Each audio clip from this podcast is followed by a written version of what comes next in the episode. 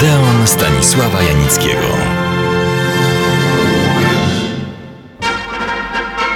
Taka mi myśl przyszła do głowy, a Odeon jest właściwym miejscem, żeby o tym mówić.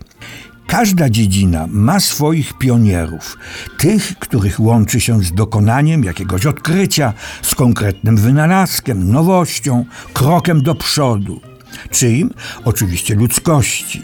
Choćby wynalazek druku, rzecz jasna Gutenberg. Ale z innymi wynalazkami sprawa nie jest już taka prosta. Samochód? Pionierami byli Niemcy, Daimler i Maybach. To rok tysiąc osiemset osiemdziesiąty piąty. Dalsze kroki milowe, trzy lata później, uczynili wynalazcy ogumienia Dunlop i Michelin.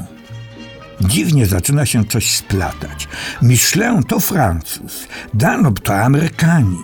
Te dwa kraje odegrają i w narodzinach kina decydującą rolę. We Francji bracia Lumière, Ludwik i August, ale w Stanach Zjednoczonych Ameryki Północnej, czyli U S A, mają niezwykłego konkurenta, Thomasa Edisona. Bracia Lumière, prawdziwi geniusze, koncentrowali się przede wszystkim nad wynalazkami dotyczącymi, dzisiaj powiedzielibyśmy, sfery czy dziedziny kinematograficznej. Zrealizowali też tysiąc sześćset filmów, no raczej filmików. Wypracowali technikę robienia i pokazywania zdjęć barwnych. Papier fotograficzny też im zawdzięczamy. Po drugiej stronie Atlantyku działał jednak znacznie wszechstronniejszy geniusz, przez niektórych nazywany Leonardem da Vinci dziewiętnastego i dwudziestego wieku. Thomas Edison, bo też jego zainteresowania i dokonania nie ograniczały się do sfery kinematograficznej. Wszak to jemu zawdzięczamy telefon, żarówkę elektryczną. W Nowym Jorku zbudował pierwszą w świecie elektrownię doprowadzającą prąd do mieszkań. A w dziedzinie ruchomych obrazów Edison skonstruował kamerę filmową zwaną kinematografem na kilka lat przed braćmi Lumière. Miała ona jednak podstawową wadę. Film oglądać mogła tylko jedna osoba. Ten mankament usunięty został wkrótce, ale to braciom Lumière wręczono zwycięski laur za dokonania i wydarzenie, które miało miejsce w salonie indyjskim Grand Café przy bulwarze Kapucynów w Paryżu dwudziestego ósmego grudnia tysiąc osiemset dziewięćdziesiątego piątego roku.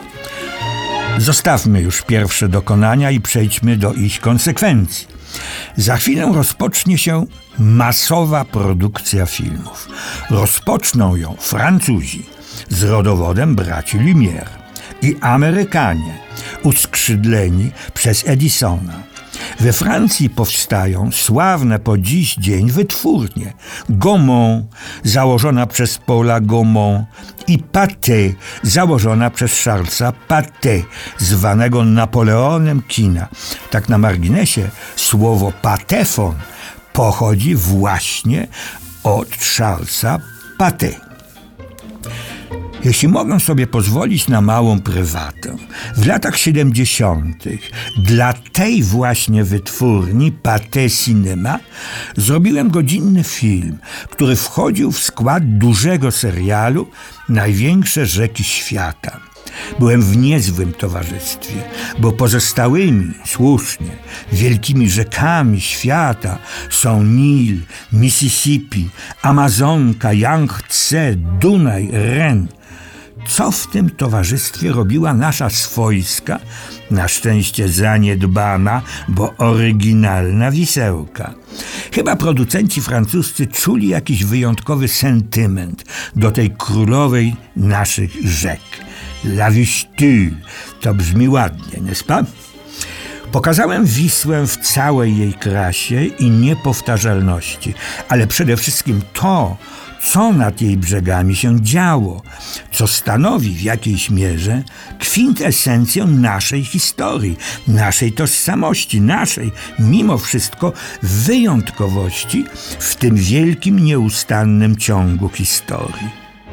Dzięki wiekowej wytwórni francuskiej Pathé Cinéma mogłem opowiedzieć coś o tym, kim jesteśmy i co w ciągu tych wieków przeżyliśmy. No i czego dokonaliśmy. A o naszym wkładzie w powstanie kina, filmu opowiem już wkrótce. Serdecznie do Odeonu zapraszam.